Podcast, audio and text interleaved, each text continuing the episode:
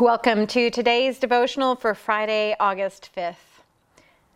Before we go to our uh, scripture reading for the day, let us quiet ourselves as we enjoy some beautiful music.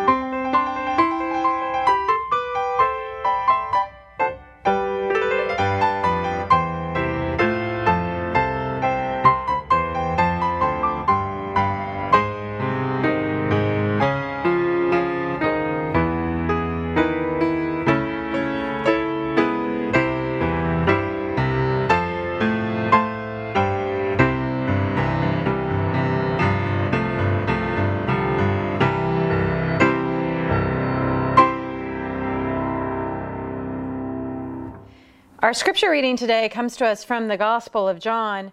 It's the only occurrence of this miracle story or sign, as they are called in John's Gospel in the New Testament. It's a familiar passage about the wedding at Cana. Hear the word of the Lord. On the third day, there was a wedding in Cana of Galilee, and the mother of Jesus was there. Jesus and his disciples had also been invited to the wedding. When the wine gave out, and the mother of Jesus said to him, They have no wine. And Jesus said to her, Woman, what concern is that to me and to you? My hour has not yet come. His mother said to the servants, Do whatever he tells you. Now, standing there were six stone jars for the Jewish rites of purification, each holding twenty or thirty gallons. Jesus said to them, Fill the jars with water, and they filled them up to the brim. He said to them, Now draw some out, and take it to the person in charge of the banquet. So they took it. When the person in charge tasted the water that had become wine, and did not know where it came from, though the servants who had drawn the water knew, that person called the bridegroom and said to him, Everyone serves the good wine first, and then the inferior wine after the guests have become drunk. But you have kept the good wine until now. Jesus did this, the first of his signs, in, the, in Cana of Galilee, and revealed his glory, and his disciples believed in him. After this, he went down to Capernaum with his mother, his brothers, and his disciples, and they remained there for a few days. This is the word of the Lord. Thanks be to God. Let us pray. Gracious and generous God, may the word just read point to the word made flesh in your Son Jesus, and may it all work together to guide us in the days and weeks ahead. Amen. It's just true that weddings are ripe with opportunities for disaster. Something goes wrong almost always. Something breaks, someone doesn't show up, or something runs out, as is the case in uh, our scripture reading today. This was very much the case at my wedding in the March of uh, some 19 years ago. It's hard to believe. In 2003, I was married uh, looking forward to my 20th anniversary next March. And uh, we had planned a beautiful outdoor wedding at the Venetian Pool in Coral Gables, Florida. And our tables were set up so that we might dine there underneath the stars, which sounds like a lovely idea until it rains. And oh boy, did it rain. And I looked over at some point, and my caterer was dragging tables into the little bit of cover that was made available at that venue. And I had my beautiful silk dress that I had carefully picked out and preserved and waited for the big day. And by the end of the evening, it was so caked in mud that there was a ring of dirt around the bottom. It's still muddy today, despite a uh, very expensive dry cleaning bill. It just couldn't ever come out. It was. Um, not how I had planned the day to go. I have a cousin who, for her own wedding, drove the 45 minutes to the venue for her wedding to discover that she had forgot her dress at home. Suffice to say, I don't think I've heard many wedding stories where something or other doesn't go sideways. That's definitely the case in this scripture reading, where we hear about a winning, wedding to which Jesus and his disciples and his mother have been invited. It says, during a time when the poor ate very little meat and drank very little wine. So it's a big deal to be at a wedding. And these weddings would have lasted for several days. And it was incumbent on the host of such a wedding to ensure that the food and the wine lasted. But it doesn't last. Wine glasses sit empty, and you can imagine people beginning to contemplate heading home. Perhaps they might have wondered the party is over. But then the mother of Jesus observes the need. She is never called by name in John's gospel, but the mother of Jesus, well, she prompts Jesus to do something. Though God the Father alone determines Jesus' time, his mother is nevertheless a catalyst for what happens next. She prompts Jesus by pointing to a need, and Jesus answers, and water becomes wine. We are left to wonder what do we take from this story where no one is healed or restored to life? What do we take from this first of Jesus' signs? What might this say to us today? Well, for one, the sign in John's gospel, to be a sign, it has to point to something beyond itself. A miracle becomes a sign when it points beyond itself to the revelation of God in Jesus.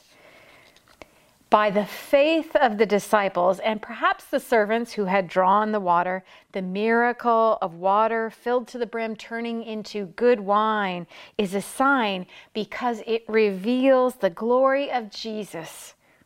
And we read his disciples believed in him because of what they had seen. It's that transformed belief, that revelation of Christ's divinity that makes this a sign.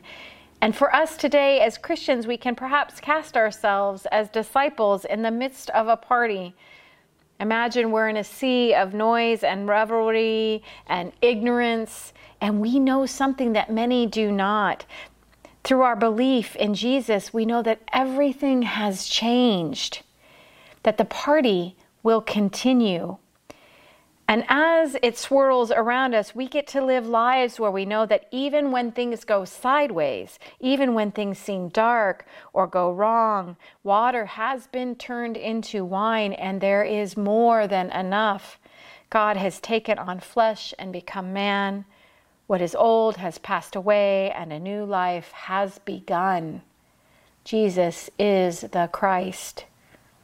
I can't help to think about how this understanding of the new life we found in good wine might inform our reaction to other wedding disasters, how we might react to the day to day ways that life often doesn't go as we have planned, how we might carry on in spite of such mishaps dancing in the rain, muddying our dresses, surrendering to the joy that can be found in accepting that it's not really our party anyway, and that God, God as the host, has provided for us.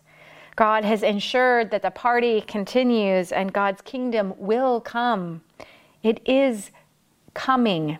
It is already and not yet. The glory of God has been made manifest. There's good wine, more than we could ever drink. I think this is a powerful reminder of God's presence and power. And it's a provocative invitation to enjoy the fellowship we have with one another in a much more relaxed way, to despite mishaps and plans that fall apart, to recognize that the wedding banquet doors have been thrown open and we are invited to celebrate, to dance, and to enjoy the good wine.